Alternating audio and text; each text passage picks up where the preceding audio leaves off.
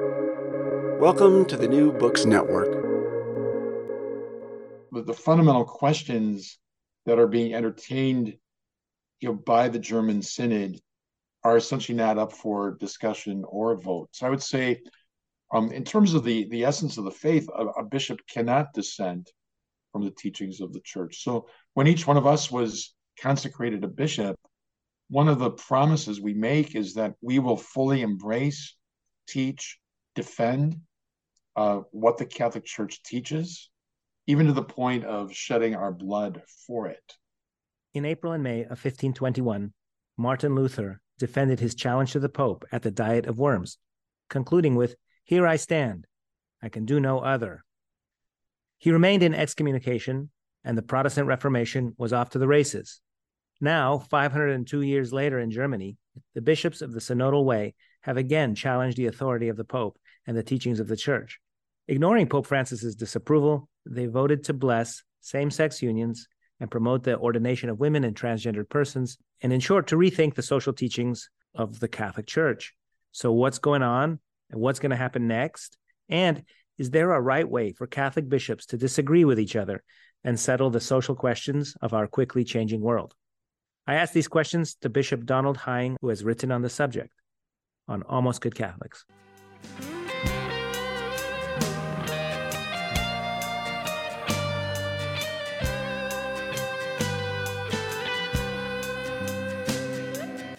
Welcome to Almost Good Catholics, a conversation about theology and apologetics. I'm your host, Chris Odyniec, and I get to ask interesting people who've thought about the big questions to share their conclusions, to explain what we know, how we know it, why we think we know it. I hope this dialogue may help us approach the truth and have a really great time doing it.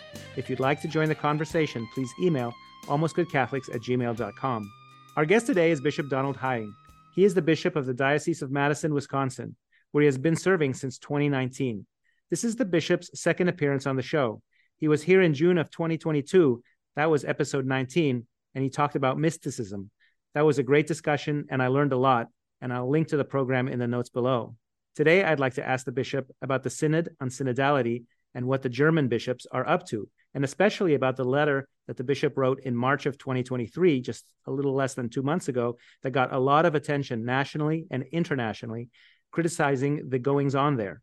So it's a great honor to have you on the show once again, Bishop Hying. Chris, it's a joy to be with you. Thank you for your podcasts and just for um, giving a platform for people to comment on uh, contemporary issues regarding the church and the Catholic faith. Thank you. It's, it's my it's my honor, and I enjoy it so much. Um, I have a I have a joke that I got from uh, uh, Joe Lieberman, who was a senator from Connecticut, and he wrote a book about the Sabbath. And one of the jokes that he has in there is there's a there's a guy who sits in the front um, at a synagogue, but this would work just as well in a Catholic church. So the guy always sits in the first pew, and as soon as the the priest goes up to speak, or the, in that case the rabbi, he immediately falls asleep. He immediately falls asleep even before the priest can say the first word of the sermon. Finally, you know, the pastor meets him after after mass and says, "So, so why are you always falling asleep in the middle right before I start talking?" And he says, "Oh, well, well, Father, that's because I have such confidence in what you're going to say." That's great. Yeah. yeah um, I don't need to listen to it, right? Yeah. I know it'll be good. That's right. I'm sure there'll be no errors that I have to uh, follow up with. Yeah, um, right. So first, let's start. Uh, could you describe what we are doing now as a as a global church, the Synod on Synodality, what it is, what it is for, how it's going? Uh, listeners to the show will know a, a bit about it because I did ask Sister Nathalie Becquart at the Vatican uh, right after uh, she published "Enlarge the Size of Your Tent." So we understand. I think we understand the big picture, but um, what do you think is going on, and have there been unintended consequences in the process? Yeah, as I understand it, it's been a consultative process that the Holy Father has asked for throughout the church, and I think, as probably everyone knows, dioceses were asked to have listening sessions regarding the synod and just really asking folks what's on their mind and heart, you know, regarding the practice of the faith. Here in Madison, we frame the questions perhaps more simply uh, to kind of uncomplicate some of the um, complexity of it. And we just framed it as well, what is going well in terms of your experience of the diocese, your parish, you know, where do you see the Holy Spirit working? Um, what seems to be bearing fruit? and then what are deficits? What what things need attention or correction? Kind of you know light and shadow. So that's kind of how we frame the questions and the conversation. And um, the, the conversation went well i think. We also had uh, multiple different mechanisms for uh, people to really weigh in on what's on their minds and hearts. We had a listening session in every county of our 11 county dioceses regarding especially rural issues and the needs of our, our folks that live on farms and in small towns. We had listening sessions for the Hispanics in our diocese and in five regional gatherings. And also just we utilized um, Catholic Leadership Institute's um, Disciple Maker Index to really get a pulse on what's happening in, in our people and in our diocese. So I think Pope's hope for the, uh, the Synod is really to do that on a global basis and then to bring some of those synthesized issues and questions to the synod, which will take place uh, this fall in Rome. Um, I think much of it has to do with really how do we um, relate to people that are not uh, living uh, the fullness uh, of the faith because of you know mere questions of marriage, uh, of sexuality, gender, you know, all all those issues that are roiling our our culture, at least in the West. So that's just kind of um, setting the table for it, I think. Yeah, and I think that leads us right to my next question, it, which is, uh, can you explain what the German bishops, as we call them, as a collect collective, what are what are they doing, and expound on your objections. And I'll just preface a little bit because sometimes we think of the church as a hierarchy in the way a corporation or a, or a government might be. But in fact, if you go back to the New Testament, bishops are often brothers. And I remember St. Paul correcting St. Peter, you know, uh, on on how to keep kosher or not keep kosher. So, um, what did you say to your brother, or, or, what did you say about your brothers? What are they up to? Um, what do you think? Yeah. So, for those that perhaps don't know, um, there's been a German synodal way that's been kind of in motion, I think, for at least two to three years. And it was led by the German bishops, but in consultation, I believe, with, with priests and with laity throughout the country. And they're really looking at some fundamental questions regarding uh, the doctrine and, and practice of the Catholic faith in Germany. And all of that came to a um, conclusion at the beginning of March, you know, almost two months ago now, where where they put certain questions up to a vote, and one of them was the blessing of unions that are not valid in the eyes of the church, including same-sex unions.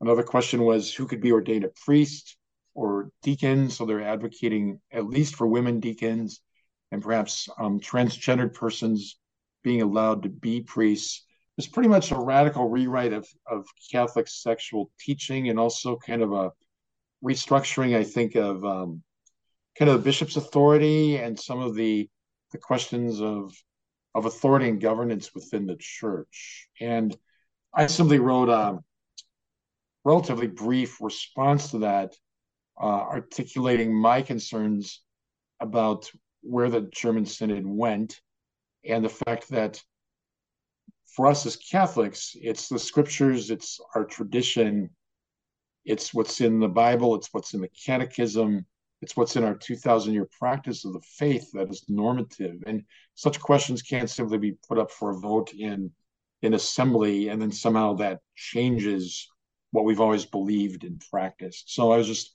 questioning the validity of what they're doing, but also just the divisiveness of it you know that here's a national church that's essentially going off the rails in terms of some fundamental things of what we believe in and teach yeah and you emphasize that we you know we love everybody and we welcome everybody but we don't bless every choice mm-hmm. um, this is a debate i think we're having certainly in the the synodal meetings here in California. I'm in Berkeley, California, so it's very progressive part of the world, mm-hmm. and those are the, exactly the same sort of things my parishioners brought up when we had our our meetings. Our meetings, mm-hmm. I, it must have been now a year or two years ago, but it was all on Zoom. I remember that, and uh, we were saying the exact same thing. And then, um, so we're having a big discussion, and I I believe the the Holy Father corrected the German bishops, but uh, they're going forward anyway. What do you think is the cor- what's the correct way to bring up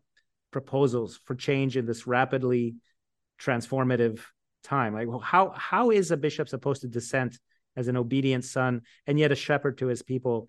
And how does the the church discern the will of the Holy Spirit going forward? Because I sometimes feel all we're doing is reflecting our local po- politics, but that's not what the church is, right? The church doesn't mm-hmm. respond to the politics of the moment. What's how should this how should this play out in your view? Yeah, I would say, Chris, that it really comes down to a fundamental understanding of revelation, of ecclesiology, and the essence of Catholicism. So, as Catholics, we believe that God has fully revealed himself to us in the person of Jesus Christ, that in turn, Jesus Christ founded the church as the extension of his life, presence, saving mission in the history of the world through time and space, and that the Lord fully equips the church with the grace to teach the fullness of the truth, and that what has been re- revealed to the church, both through scripture and tradition, and through the natural law, that all of that is essentially unchangeable. That we can come to a deeper understanding of it. We can come to perhaps a more nuanced um, articulation of it, but that the fundamental questions that are being entertained you know, by the German Synod are essentially not up for discussion or vote. So I would say, um, in terms of the, the essence of the faith, a, a bishop cannot dissent from the teachings of the church. So when each one of us was consecrated a bishop, one of the promises we make is that we will fully embrace, teach, defend uh, what the Catholic Church teaches, even to the point of shedding our blood for it. So I take that um, very seriously, as every bishop should, that we're, we're not here to change church teaching or to be radically innovative. We're here to help people understand the, the truth of what God has revealed to us in Christ through the church and to live that as best we can and to find our way to heaven you know, I feel like Pontius Pilate was saying, "What is truth?" or you know, is my truth the same as your truth? But is it possible for one bishop to say, like, I, I, the Holy Spirit tells me, you know, there's there's no place for same sex uh, unions given the theology of the body of Saint John Paul II, given two thousand years of, of Christian tradition, and his brother bishop in another context saying, well, you know, the world has changed. I have a lot of parishioners who are let's say either married civically or happily living as a same sex couple and i don't want to kick them out and i don't want to condemn them um, the holy spirit is telling me that here we should change the way we've changed on i don't know what else you know kosher law or or or slavery or other big issues over over the millennia. Is that possible or is that not possible? It's not possible when it comes to the objectivity of morality. So especially when we look at questions of, of sexuality and we, we look at the scriptures and we look at you know what what is revealed to us in the new testament in our tradition in natural law. So it can't be that one bishop says yes same-sex marriage is okay and another bishop says that it isn't. It isn't that um, because the culture has shifted that suddenly what was wrong is now right so we we know that there's a givenness to human nature, that the human person is essentially the same as the human person has always been, and so morality doesn't shift just because people's mores have shifted, and that, that's the beauty of the church is our constancy. You know that that what the Lord has revealed to us is true, and by the nature of it being true, it's true for everybody all the time. So it can't it can't shift in terms of its um, being true or not true. And I think that's really what's up for grabs here, especially with the German Synod, is that are we saying that we're willing to abandon what Scripture and the Catechism have always consistently taught for the sake of retaining people in the church or for the sake of accommodating ourselves to the age? And I just think of the passage in Romans when St. Paul says, you know, do not conform yourself to the present age, but be renewed by the transformation of your mind. So it's really, do we believe what the Lord has revealed to us, that that is the fullness of truth, that it is unchanging, and that it's true for everyone all the time? Do we believe that, or do we think the human person is essentially malleable and that we can kind of define our own reality. I think that's the fundamental argument here. Mm-hmm. Do do you have to make those decisions um, in your home diocese, or do your priests come to you and say, you know, uh, uh, Your Grace, what do I do? I have this, I have this couple, this you know, a gay couple, and they're coming to mass. Um, do I welcome them? Do I take them aside and counsel them? I, you know, I'm in, again in Berkeley, California. I'm often seeing uh, two two men embracing in the pews in front of me, and we uh, I think in that spirit, nobody says like, "Oh, you, you know, that's you're you're in error," because they've they've come for mass and they've come for the sacrament. And uh, is that something that you face in in Wisconsin? I'm sure we face it everywhere in terms of um, people in the pews and, and who's in the pews and who's fully living the faith. Um, I don't think the idea of pastoral accompaniment was just invented 10 years ago. I mean, every every priest who is pastorally sensitive understands that we can't just hand the Bible or the catechism to somebody and say, go read this, here's the answer. right. Yeah. So mm, we want to enter into a relationship of of spiritual friendship, of trust, of unconditional concern for the person. And I think if somebody comes to realize that their pastor or their next door neighbor or somebody within the parish genuinely loves them and cares about them, then it's in that context then that I think we're able to speak uh, the the truth of, of Christ's teachings to them in a way that fuses love and truth. So I always say, the truth without love becomes harsh, judgmental, rigid. Love without truth becomes sentimental, sappy, malleable. Put love and truth together, and you have the firepower of the gospel. So Jesus always spoke the truth to people, but he did it because he they he loved them, and he wanted them to know the truth. Mm-hmm. And anybody that's a parent knows that there's times you have to say no to your children, and they may even hate you for it, but you're doing it because you love them because you know that what they want is not going to be good for them. Yeah. And you just pray that eventually they come to realize that and they come to their senses. But the church, like any good mother, is going to tell us what's not good for us. And she does so not because we're intolerant or exclusive, but because we love people enough that we want them to know the truth. So the, the whole idea of accompaniment, I think, is, is a very apropos one, but it's an accompaniment leading people somewhere. And when we look at how Jesus accompanied people in the New Testament, he befriended them, he loved them in their sinfulness. And I think his unconditional acceptance of them freed them up to be able to experience conversion and to move to a different place. So it isn't just loving people in their in their lostness or their sinfulness and leaving them there. It's loving them and equipping them to to come to realize the truth of what the church teaches and then to embrace that as best they can. I, I think that's a very beautiful uh, model, both you know, holding both ideas at the same time, which we can do.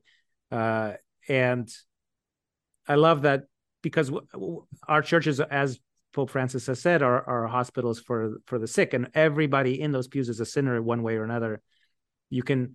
Uh, one thing that's obvious to me, just looking at the sizes of families in the United States, is everybody is using contraception. There's very few people with enormous families that where there were, you know, 70 years ago. But I don't feel like we're I don't know. I don't. I feel like we gently remind people, like, no, there's a right and wrong way, and still we we love them and embrace them. Or you know, it doesn't. I I, I don't want to just use sexual examples. I'm sure there's a, a million other things in a million other areas in which we continue to sin in uh, you know our gluttony and avarice and greed and uh, uh, all all all the things. Right. Yeah. What I find, Chris, with Catholics under the age of forty, let's say, they either want the real thing, mm-hmm. they either want the substantive thing, or they're not interested at all. Yeah. So no nobody under forty wants like a watered down, culturally relevant version of Catholicism, because they can get that anywhere. I mean, you don't need true. to go to the church. You don't need to go to the church to find what the culture is saying. So young people that are attracted to the church are attracted to it precisely because in many ways it is countercultural because it gives us um, this this place of truth to stand upon. It gives us stability and security and and a certainty and a, a faith to lead us through life. So i think this idea that somehow if we change all of the teachings and become relevant there's nothing more irrelevant than relevancy. You know, fashion by its nature is stillborn. Yeah. So if we look at the track record of liberal Protestantism, essentially that's what liberal Protestantism has, has attempted to do, to adapt itself to the culture. And by that fact, it, it kind of becomes irrelevant. So I always think if we we surrender on the life issues, on the sexual issues, and really on, on the social teaching issues, we, we've surrendered the treasure that the Lord has entrusted us with. And in the end, no one's going to be attracted to that anyway. Yeah. Uh, two, two, two points come to mind. One is I asked um, Father Jim Martin, the, the Jesuit who talks on uh, this issue for America Magazine. Do you want us to become Episcopalians? Uh, and he said, no, that's not a, that's not what he wants. He doesn't he doesn't want us to be Episcopalians because uh, you could if you don't if you want you know a, a, a, gay married woman priest just go to the next church down the street. And um so and i feel that's true of especially of the germans where the protestant reformation began uh, in 1517 uh, mm-hmm. why why not just uh, why not just move? I remember when the a few african anglican bishops just converted to catholicism when all those changes were happening why do you think mm-hmm. the the German bishops don't just go to the place they want? I, th- I think for I, I've heard it said. I don't know if this is true, but I know in Germany, the church receives an extraordinarily amount, large amount of money from the government. So some people say, "Oh, it's just it's all about the money," right? The other thing I think is if you lose faith in the idea and in the conviction, that humanity fundamentally needs salvation and that the fundamental mission of the church is to proclaim and offer the salvation that is given to us in Jesus Christ. So if you stop believing that, then you essentially have lost the the essential identity and mission of the church. And then but you've still got this enormous institution. What are you going to do with all of it?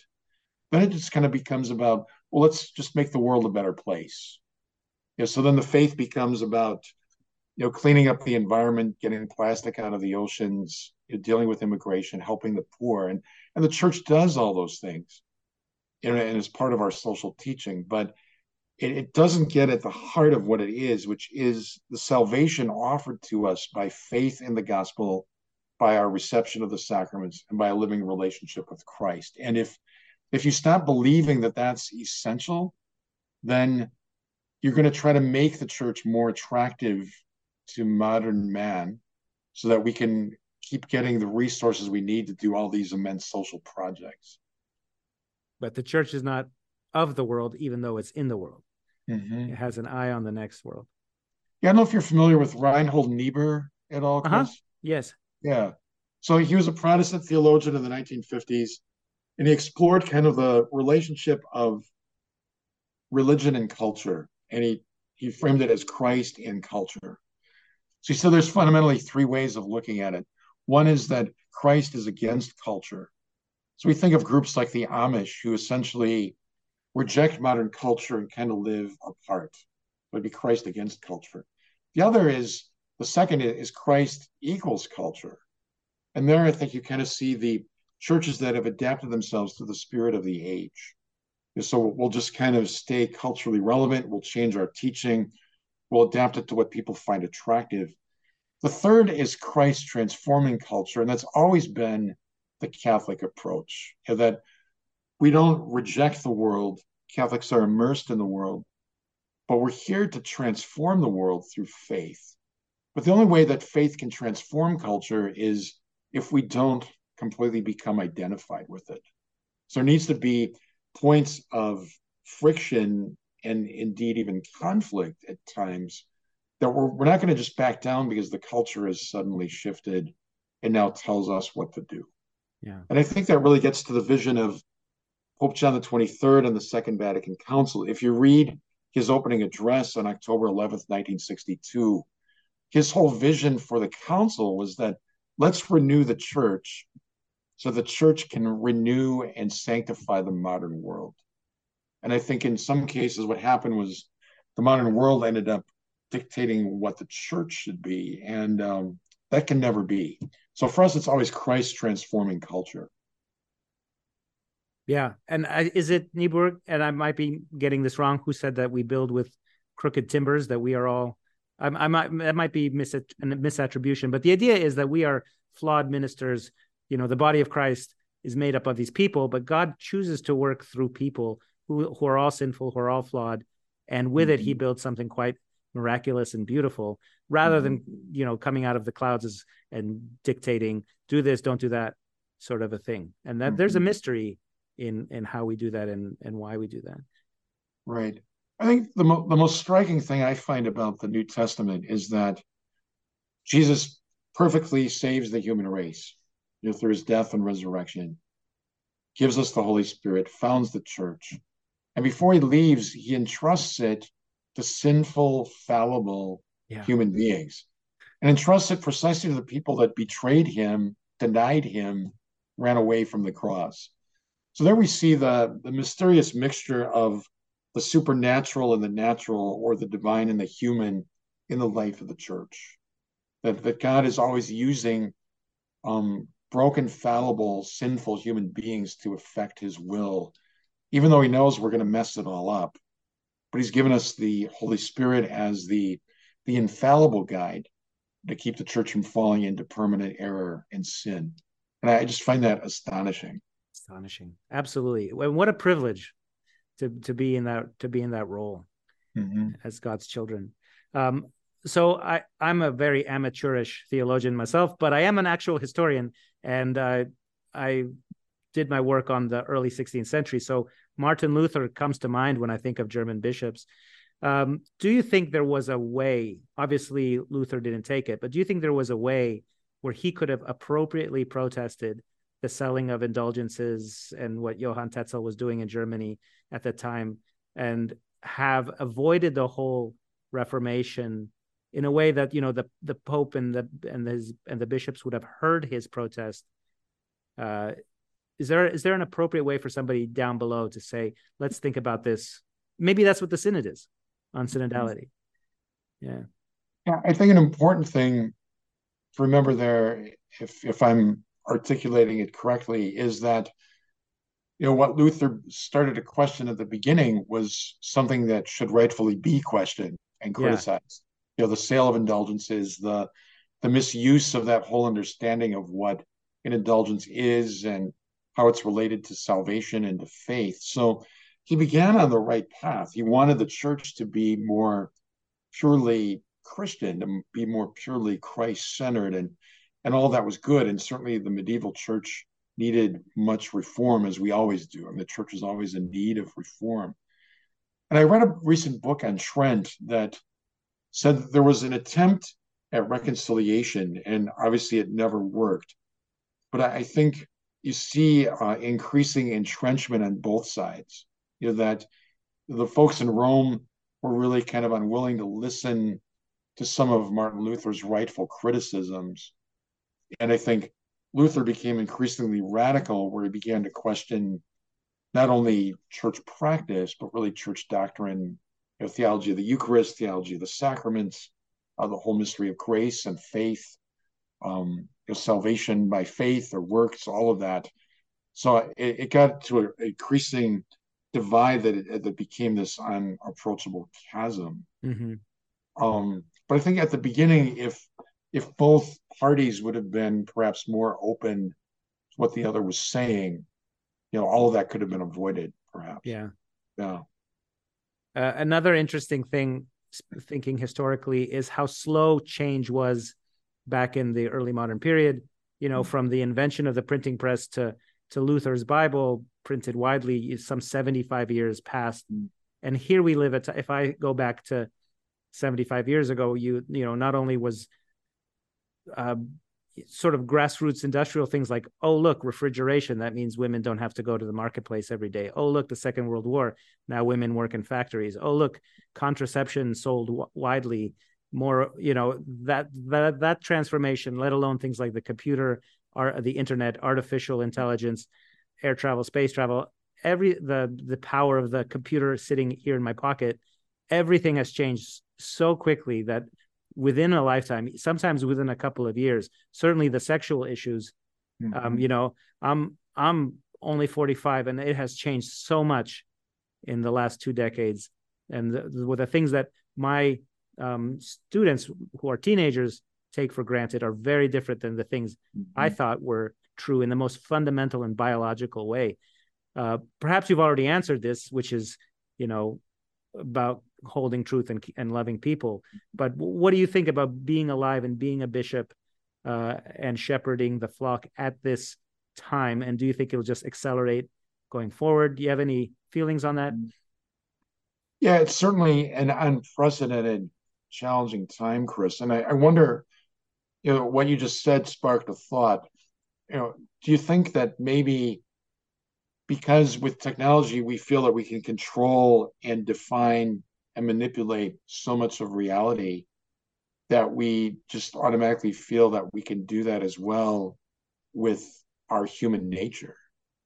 You know that if if technology can make all these other things that were just unimaginable even a few years ago a reality that my own human nature my own sexual identity or the essence of who i am as a person that all of that can be manipulated, redefined, changed as well. That technology gives us this illusion that that everything is kind of up for grabs. And I think maybe that's the fundamental error of, of our age. Um, recently read a column by George Weigel, and he said, he was quoting somebody I can't remember, but he said essentially that we're in the third fundamental um, humongous challenge in the history of the church. And the first was the question, who is God? So you look at all the councils that led up to Nicaea and Chalcedon to articulate who is Jesus, who is God, the Trinity, you know, the hypostatic union. The second big cataclysm was the Reformation, and the, and the question percolating at that point was, who is the church? And essentially that was answered by the Council of Trent, you know, from the Catholic perspective. And he would say that the, third cataclysmic challenge that we're currently in is who is the human person? So when you look at all of the cultural battles at the moment, it's really they're all about anthropology. You know, they're all about who is the human person. And our conviction of who the human person is as one made in the image and likeness of God, who has a soul, who has a given sexual identity, who is created for God and to be in relationship. Um, but there's a givenness to our human nature.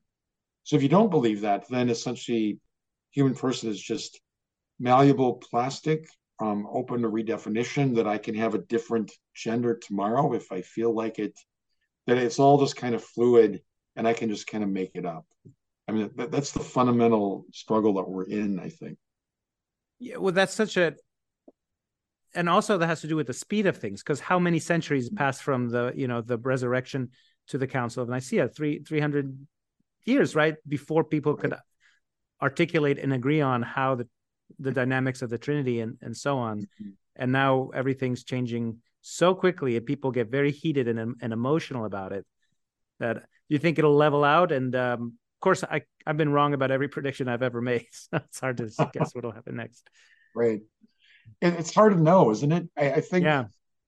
You know, perhaps the church will shrink in numbers. I mean, we certainly are, seemingly in the West, even though it seems like Africa is be, is, is the great hope uh, of the present and future of the Catholic Church. But but I think you're going to see an increased bifurcation between those who still follow the traditional Judeo Christian understanding of the world and those who don't. And you know, perhaps there'll be a minority, but I, I, think we'll always be a vital minority within perhaps even this majority culture that becomes increasingly not only secularized, but I would say paganized as well. So you'd like to think that at some point it would bottom out and people would come to their senses, but um, I don't know. I, am not certain. But you you put that yeah. that whole movement for radical autonomy, you put that into the American context where we value autonomy probably more than any other culture in the world. And nobody's going to tell us what to do. You know, this whole idea of freedom and independence. Um, so I think it plays itself out with a particular vehemence in our culture um, because of its American nature. You know that in yeah. a special way we we don't want anybody to tell us what to do. So here along comes a church that claims to have all these answers, these objective truths, these unchangeable teachings, these doctrines about everything. And I think for for postmodern sensibilities, it's just kind of I, I don't accept any of that. Yeah. So well, I think evangelization becomes more difficult. There's also the demographic problem, not for us, that you know the the, the traditional people are having lots of kids, mm-hmm. whereas mm-hmm. the progressive woke types are not having kids at all. And so mm-hmm. the reason the United States is okay is because we have a high rate of immigration, but mm-hmm. other places which uh, see this new self self definition they uh, they're a little more allergic to children either for personal choice or for personal wealth or for environmental mm-hmm. uh, reasons. So maybe maybe it's fine. Maybe mm-hmm. it'll maybe it'll all work out. Yeah.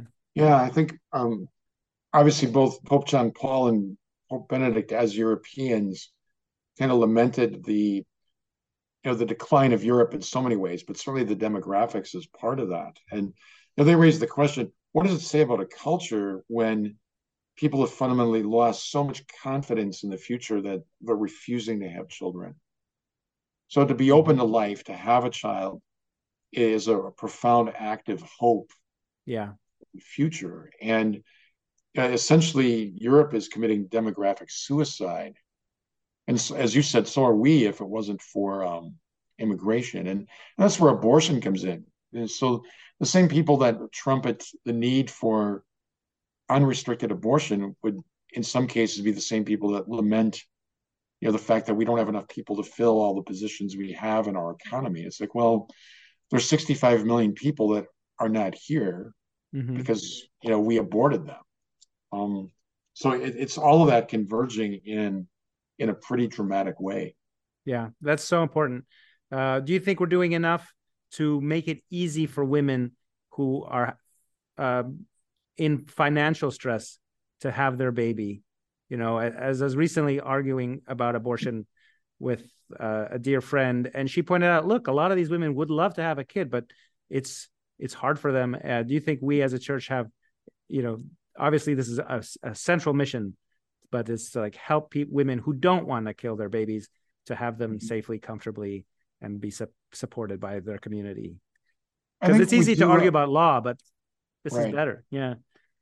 I think we could. I think we do a pretty good job in terms of trying to welcome, a company and support women while they're pregnant, and even in the early years of, of, their children's lives. You know, when we think of what pregnancy help centers do, what what parishes do, I think what what's still missing, and certainly the government and our laws need to play a role in this is how do we help women long term to be able to to raise a family you know perhaps as a single parent. You know so things like childcare um just wages affordable housing i mean all of that's part of it as well. So i think the church does a good job in kind of the immediacy of trying to help a, a woman give life to her baby. I think the the bigger strategic, perhaps more institutional questions are, you know, how do we help people to have a flourishing family, you know, for years to come? And that I think we can we can certainly do better on. Yeah. Do you have any predictions for what will happen between the Holy Father and uh, the German bishops? Yeah, not really. I mean, essentially nothing's happened since March, right? So yeah, I, I would not have any privy knowledge in that regard. But when people say to me that they're concerned or worried or distressed about you know what's going on in the church or what's going on in Germany, I always say we have the Bible, we have the Catechism, we have our tradition, we know what the Lord has revealed to us. And that's essentially unchangeable. And that's what we need to cling to. And that's what we need to practice. And that's what we need to joyfully live. And perhaps a joyful Catholic who has confidence because the Lord has been raised from the dead is the greatest point of evangelization. Is that this this life in Christ gives us joy, gives us hope, gives us energy, doesn't doesn't make us sad, doesn't make us harsh, doesn't make us brittle. It it it frees us and liberates us. And when people can see that in us, um, that becomes a, a point of persuasion and transformation. That's that's a beautiful proclamation of the gospel. Is yeah, uh, it's a lot clearer now. And uh, as always, I come away from listening to you with more confidence and more joy. Uh, would you close with a prayer for our listeners, their families, our world? In the name of the Father, and of the Son, and of the Holy Spirit, amen. Amen. Lord Jesus, in these days of the resurrection, we ask that you continue to transform our hearts, that we may be filled with your life, your grace, your love, and that we may give witness to the world around us that discipleship in you sets us free, that the teachings of the church are not a restriction on our freedom, but actually help us to become more fully human and to become the people you have called us to be. In the midst of all of this challenge and change, may we remain fixed with our hearts on you as the North Star, as the one who guides us, as the Good Shepherd who brings us home. And we ask your blessing on all of our listeners and their intentions in the name of the Father, and the Son, and the Holy Spirit. Amen. Amen. Nails, spear shall pierce him through the cross. Be born for me, for you, and hail, hail the Word made flesh, the babe, the Son Chris Odyniec and Bishop Donald Hying recorded this conversation on Monday, May 1st, 2023. It was the feast day of St. Joseph the Worker, a day that was introduced in 1955 by Pope Pius XII to overlap with International Workers' Day or May Day. And when he created the year of St. Joseph a couple years ago, Pope Francis called him the earthly shadow of the Heavenly Father, who was watching over Jesus and protecting him his whole life. St. Joseph the Worker, pray for us and for our church. The music from our program comes from Josh and Margot of the Great Space Coaster Band. Check them out at www.gscoasterband.com. And our logo, the image of the dog, comes from a window in a Spanish monastery at Santo Domingo de Silos, which the Dominican friars of England, Scotland, and Wales have kindly let me take from their website, www.english.op.org. This, this is Christ the King, whom shepherds guard and angels sing.